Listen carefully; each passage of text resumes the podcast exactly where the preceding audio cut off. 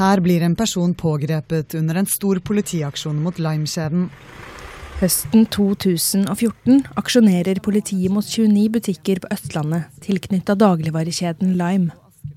En mann med hettegenser blir ført ut av en Lime-butikk i Jens Bjelkes gate i Oslo og kjørt bort.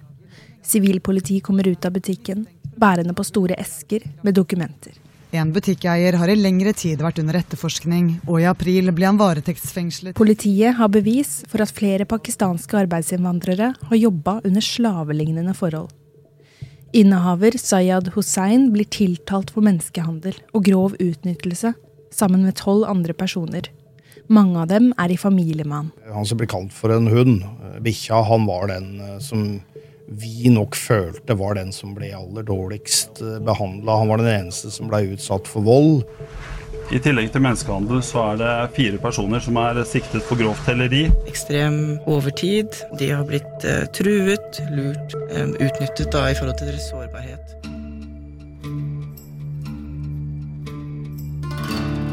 Lime-saken sjokkerte hele Norge og er den største straffesaken norsk arbeidsliv har sett noensinne.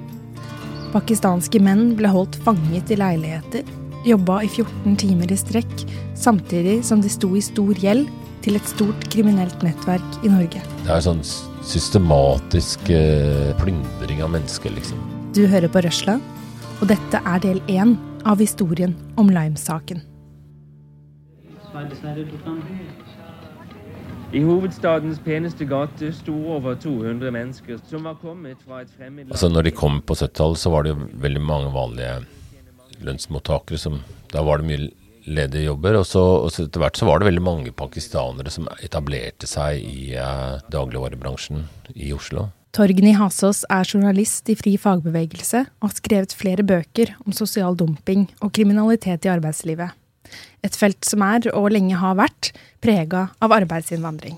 Veldig mange mennesker, eh, kanskje spesielt i Asia, eh, i de fattige delene i Asia, drømmer jo om å komme til Europa, få jobbe seg opp og på en måte Altså, den amerikanske drømmen for asiater er ikke i Amerika, den er i Europa, liksom. Og, og denne drømmen er det veldig mange som har, og som gir seg veldig mange ulykkelige utslag. Så, så Lime-saken føyer seg veldig inn i et veldig stort migrasjonsmønster, kan du si. da. Denne historien starter i det pakistanske miljøet i Oslo. Saeed og lillebror Sayad Hussein er bare ungdommer når de begynner å jobbe i flere kiosker og matbutikker eid av onklene deres, som har slått seg opp i dagligvarebransjen i Oslo på 90-tallet. I 1997 kjøper brødrene sin egen butikk under Joker-kjeden på Carl Berners plass i Oslo. Få år senere har brødrene kjøpt opp flere Spar- og Joker-butikker i Oslo og på Romerike. Men i 2005 så får politiet en mistanke om at storebror Sayid bruker ulovlig arbeidskraft i butikken sin på Ammerud, øst i byen. Nå hadde politiet liksom gått løs på en av innvandrerbutikkene, og det var vel egentlig på tide. At uh, for uh, en uh, hadde vel hørt, sett, observert at i det miljøet så, så var det mye forskjellig. De hadde ikke norske lønns- og arbeidsvilkår. Politiet oppdager at en nepalsk arbeidstaker jobber ulovlig i Saeeds butikk. Saeed slipper unna med bøter, men fortsetter å være i politiets søkelys. Hussain-brødrene kjøper nå flere Joker-butikker fra Norgesgruppen, som eier Joker-kjeden, og butikkimperiet deres vokser. De får lov til å drive butikkene selv, men er under Norgesgruppens merkevare og i deres system. Men i 2010 aksjonerer politiet på nytt mot fire av butikkene som eies av Saeed. Der finner de flere som jobber i butikkene ulovlig, annet et ektepar fra Nepal uten oppholdstillatelse som bor i kjellerlokalene i butikken og lever av mat som er gått ut på dato. Storebror Sayid blir nå tiltalt for å ha utnytta utlendinger uten lovlig opphold. Det får Norgesgruppen til å reagere. Nå ber de om innsyn i driften til alle butikkene til brødreparet. De hadde et svinn som var mellom 8 og 15% mens det normale er 5 Og det var eh, lønnsutgiftene som bare var eh, mikroskopiske i forhold til hva en eh, kunne forvente i en butikk som har så lang åpningstid.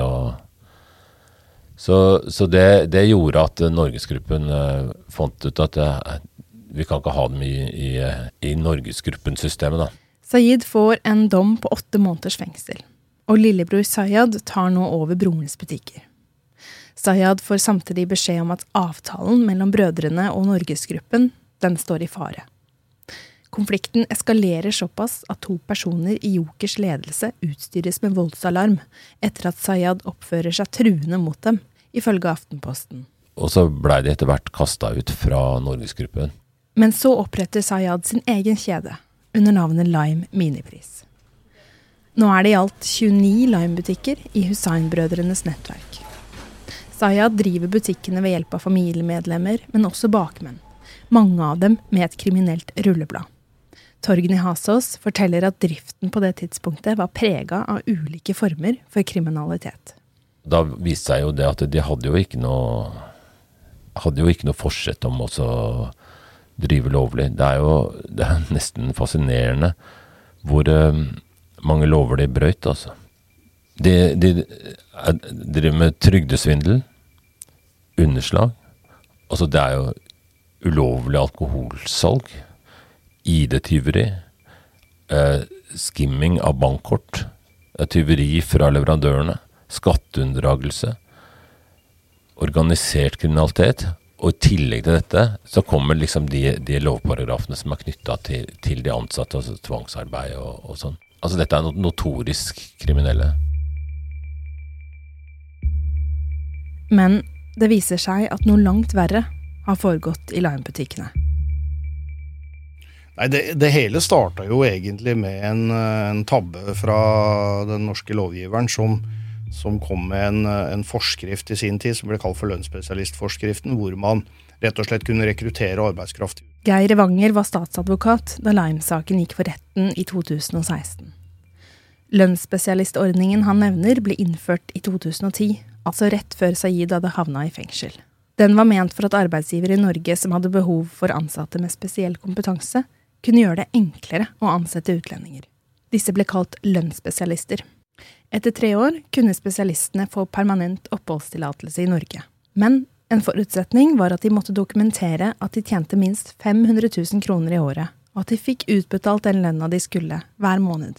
Men det man ikke tenkte på, var jo at dette var jo en, en gave til eh, si, de som, som, som er eh, ja, kall det eh, kriminelle, da, som, som lagde systemet for å tilbakebetale lønna. Og det var den bestemmelsen der som ble utnytta. Den lønna som skulle utbetales til arbeiderne, endte i stedet opp i lomma på Sayad og hans bakmenn, forklarer statsadvokaten. Og Sayad Hussein tok jo da inn eh, ti stykker. Eh, og eh, med da egentlig løfte om at de skulle få oppholdstillatelse, og satte de i arbeid med en eneste gang. Og flere hadde jo betalt masse penger for å komme hit. Og så jobba de, og da ble det rett og slett etablert et tvangsregime som de ikke kom seg ut av. Dommen fra Borgarting lagmannsrett viser at de ti pakistanerne Sayad henta til Norge, og som starta å jobbe i Lime-butikker utover 2010-tallet, hadde betalt titusenvis av kroner rett i lomma til Sayad. Lime-gutta hadde, hadde et system med, med at de liksom De skaffa flybilletter, de skaffa uh, utgifter til visum. Og det tok jo helt sikkert betalt for advokathjelp. Og i tillegg så hadde de tre måneders prøvetid. Og da var det sånn at de ansatte måtte betale ja, jeg tror det, I det ene tilfellet som jeg har sett på, var det 21 000 for å, for å kunne jobbe gratis. Før de dro, ble de pakistanske mennene forespeila å tjene mellom 10 000 til 15 000 kroner i måneden når de kom til Norge. Men de fikk beskjed om at de først måtte ha en prøvetid uten lønn. Men eh, når de ikke fikk lønn, så fikk jo Lime fikk jo et problem, da. De måtte jo betale mm, skatten. Så derfor så måtte disse som var på prøvetid, som ikke fikk lønn, de måtte da betale skatten. Sånn at det så ut for norske myndigheter som om de hadde inntekt og betalte skatt. da. Allerede da så var det jo på en måte eh, bundet opp med gjeld til Lime-systemet. De fleste fikk fratatt passet sitt og andre dokumenter da de kom til Norge.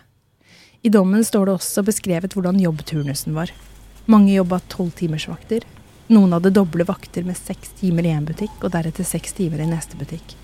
I ett tilfelle jobber en pakistansk mann 14-timersvakter hver dag hele uka. Han dro fra en fattig familie i landsbyen Mandir, der han tjente 8000 rupi i måneden. Det er i underkant av 550 norske kroner. Og han starta å jobbe i en butikk på Etterstad i Oslo i september 2011.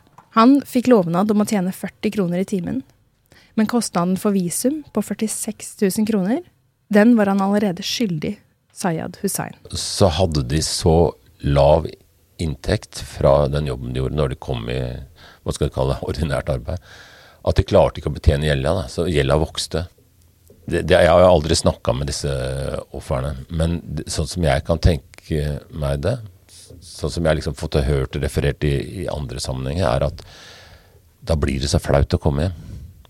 I tillegg så er det jo en helt håpløs situasjon, fordi at hele landsbyen, hele familien, hele slekta står bak deg og på en måte brukt sine små ressurser. Og så er det lurt. De har, tapt pengene, og det, det blir på en måte utholdelig å leve med. Med håp om et bedre liv, en bedre økonomi og et norsk statsborgerskap hadde de pakistanske mennene reist fra alt de hadde, ofra både familiens og venners ressurser på å komme hit. Og nå sto de altså her, uten penger, uten å kunne språket, og med en arbeidsgiver som hadde fullstendig kontroll over dem. Når eh, arbeidsgiveren har den, det grepet på deg, så er det også sånn at hvis de har en kontrakt, da, når kontrakten går ut, så kan de bare erstatte den med en enda dårligere kontrakt. Alt dette er liksom elementer som, som Lime-gutta brukte mot sine ansatte. Så det er, det er liksom sånn Det er sånn systematisk eh, plyndring av mennesker, liksom. Det er, det er så hensynsløst at det er helt grufullt. I avhør har de pakistanske mennene fortalt at de stadig ble trua med å få sparken, eller at de skulle bli sendt tilbake til Pakistan hvis de ikke jobba hardt nok. Sayad hadde også installert kameraovervåking i butikken. Han skal f.eks. ha trua med å trekke hele månedslønnen til to ansatte, fordi han hevda at han så dem skravle sammen i stedet for å hjelpe til med en varelevering. Statsadvokat Geir Evanger de var jo styrt uh, til enhver tid. Det var jo etablert et sånt tvangsregime som gjorde at de, de, var nødt til å gjøre det de fikk beskjed om av uh, hovedmann Zaid Hussein. Han styrte de totalt. og, og ydmykelser og banning og utskjelling og sånn var jo vanlig. Og, og, han brukte å kalle sin fetter for pendo som er et sånn nedsettende uttrykk om eh, noen som kom fra landsbygda i Pakistan, som denne fetteren reagerte veldig på. En av dem som startet å jobbe for Sayad, var altså hans egen fetter. Fetteren kom til Norge 25.12.2010, og da hadde han verken penger eller bankkort.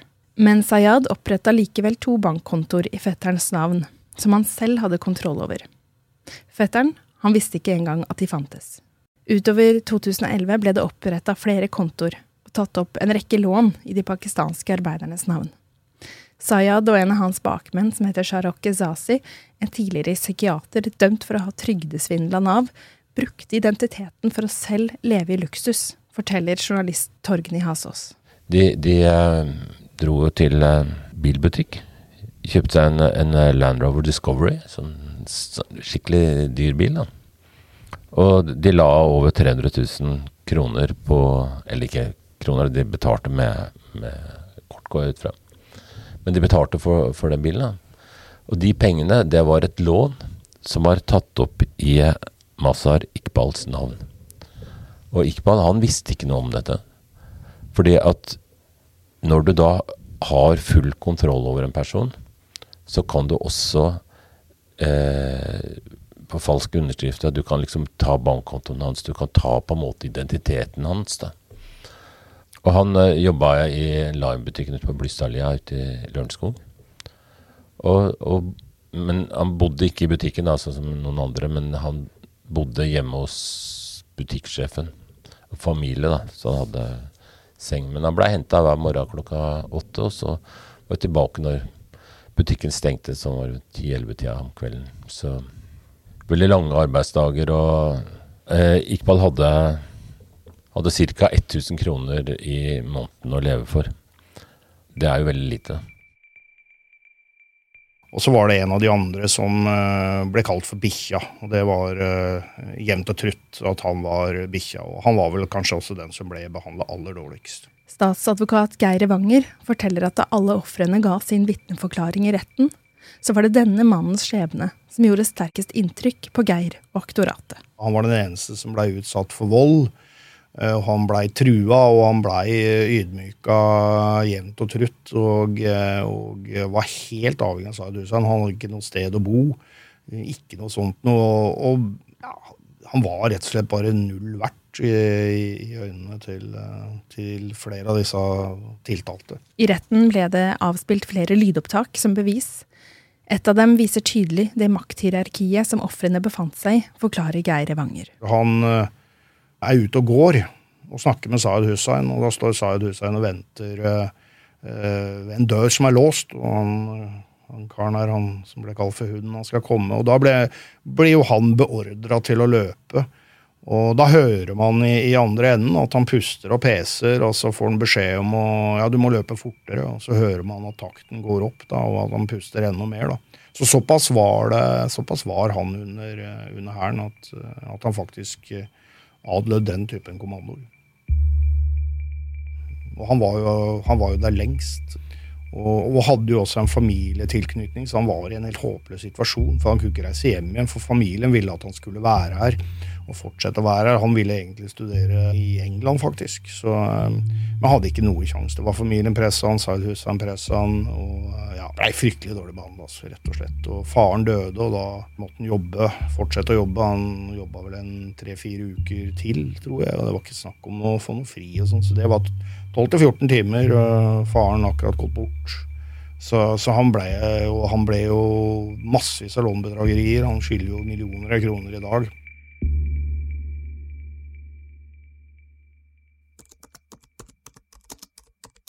Rett før jul i 2011 går det ut et varsel fra UDI til Arbeids- og sosialdepartementet. De skriver at de tror lønnsspesialistordninga misbrukes i stor skala. UDI er redde for at arbeidstakerne som har kommet til Norge gjennom ordninga, ikke får den lønnen som var satt som krav. Rundt samme tid, ved Bjørvika i Oslo, ser politijurister ved Politiets forvaltningstjeneste at lønnsslippene til de som søker om fornya oppholdstillatelse i spesialistordningen, de viser at de tjener mye mindre enn kravet på 500 000 kroner. Noe er galt. Høsten 2012 kaller de derfor inn flere lønnsspesialister til intervju for å kontrollere opplysningene. Det er også litt spesielt med, med Lime-saken. Her hadde de jo en egen advokat som eh, preppa med å fortelle at, uh, hvordan de skulle gjøre det i intervjuet, at de var spesialister. At de hadde ordentlige boforhold, at de hadde ordentlig lønn, at de tjente 500 000 kroner, at deres kunnskap var enestående. Og ja, måtte si de riktige tingene ved utlendingsintervjuet. Utover høsten 2012 er denne advokaten med når de pakistanske arbeiderne skal på intervju hos politiet. Politiet har seinere forklart at de ble overraska over at spesialistene hadde med seg en advokat, for det er uvanlig i slike saker. I tillegg så skal advokaten ofte ha kommet med avbrytelser, og flere ganger prøvd å lede oppmerksomheten bort fra spesialistenes sak. De var uh, i en ekstremt utsatt posisjon. De var jo sjøl blitt pressa til å være med på deler av løgnene uh, som ble fortalt norske myndigheter. Det ble brukt mot dem for alt det var verdt. Når uh, de satt og preppa disse arbeiderne før de skulle inn til politiavhør, så ble det jo blant annet selvfølgelig sørga for å minne dem på at de kanskje sjøl hadde gjort straffbare ting. Jonas Bals er rådgiver i LO, og har i flere år jobba med saker knytta til menneskehandel og sosial dumping. I 2012 så bor han i samme område som flere av de pakistanske arbeiderne. For min del så må jeg si at saken kom veldig tett inn på livet. For dette var jo ting som hadde foregått uh, omtrent i mitt eget nabolag. Jeg kjente folk som bodde i den samme gården som flere av disse arbeiderne og bakmennene hadde bodd i. Uh, disse butikkene som lå spredd rundt omkring i Oslo-området, flere av dem lå jo også i min egen bydel, i Oslo. Og så føltes det jo veldig nært, fordi mange av de tingene som man etter hvert kunne lese om at hadde foregått i denne dagligvarekjeden, var jo ting som jeg hadde sett på nært hold i byggebransjen, uh, hvor jeg sjøl opprinnelig kommer fra. Jonas Bals mener at de pakistanske mennene på dette tidspunktet var underlagt såpass mye tvang av Sayad og nettverket hans at de ikke hadde noe annet valg enn å lyve til politiet. Vilkåret for å bestemme om noe er tvang eller ikke, handler jo ikke om om du er lenka fast på en arbeidsplass. Det handler om uh, arbeidsgiveren kontrollerer dokumentene dine, kanskje han har passet ditt. Det handler om uh, kanskje du står i gjeld til arbeidsgiver fordi du har tatt et kurs, eller uh, arbeidsgiver har betalt billett for at du skal komme deg til Norge, så du starter på minus og skylder penger. Kanskje har familien din i hjemlandet spleisa på en billett som gjør at du også føler deg bundet opp. At du skal fikse det du har blitt sendt for å gjøre. Det kan handle om at du er innlosjert arbeidsgiver, at du ikke får lønn og dermed ikke har noen muligheter til å komme deg vekk fra arbeidsplassen. Manglende nettverk i Norge, ofte isolasjon, lange arbeidsdager og ikke noe fritid. Alle de vilkårene her var jo til stede i denne saken her. Når politiet er ferdig med intervjuene sine senhøsten 2012, har de fått styrket sin mistanke om at ordningen utnyttes. Rundt årsskiftet sender de en rapport til UDI og ber dem om å avvikle ordninga. Og det gjør de. Og i oktober 2013 starter politiet etterforskning av Lime-nettverket. Statsadvokat Geir Evanger. Jeg visste også at det var en sak man jobba med, men som man eh, ikke sa så veldig mye om eh, før da tilslaget, så jeg var kjent med, med saken en, noe i forkant av tilslaget. Det er 9. september 2014. Klokka er syv om morgenen, og på Olavsgård hotell i Skedsmo står hundrevis av politifolk samla. Politiet har nå jobba med etterforskningen i omtrent et år, og nå er de klare til å pågripe mistenkte. Politi kledd i sivilt har fått utdelt ark med detaljerte beskrivelser over adresser og navn på mistenkte. Så setter de seg inn i sivile biler og kjører mot det sentrale Romerike, Bærum og Oslo sentrum. Klokka åtte går startskuddet for en av politiets største razziaer noensinne. Ti personer siktet for menneskehandel etter store aksjoner. I dag slo store mannskaper fra politi og skattemyndigheter til mot alle landets 29 Lime-butikker. Dokumenter beslaglegges fra Lime Det er ti personer som er pågrepet for grov menneskehandel eller medvirkning til det. I tillegg til menneskehandel så er det fire personer som er siktet for grovt telleri. Og de fire siste er da siktet for grovt bedrageri. For da lånebedrageri eller eh, Aksjonen mot Lime-nettverket er bare starten på det som skal bli en av de mest kompliserte og dyreste rettssakene i Norge. Så det ble jo en utrolig kostbar affære som endte opp med å gå lenge i det norske rettssystemet. Den kalles jo den største straffesaken i, i Norge, og det, er nok, eh, det tror jeg nok er riktig også. De måtte bruke veldig mye tid på å bevise at det virkelig var tvang. Vi opplevde jo at, at de fornærmede ble fryktelig dårlig behandla i retten, og det var ganske frustrerende å sitte og se på. Hva skjedde under rettssaken? Fikk ofrene rettferdighet? Og kan vi egentlig være sikre på at dette ikke skjer igjen? Hør mer i neste episode av Røsla. I denne episoden så har du hørt klipp fra NRK, Aftenposten og VGTV. Navn på personer og hendelser er gjengitt slik de står i dommen fra Borgarting lagmannsrett. Musikken vår er laget av David Ashok Ramani og Hans Kristen Hylve, og Tore Rystadsnes er ansvarlig redaktør. Jeg heter Ida Bing. Og du, trykk gjerne abonner, så får du neste episode av Røsla rett inn der du lytter til podkaster.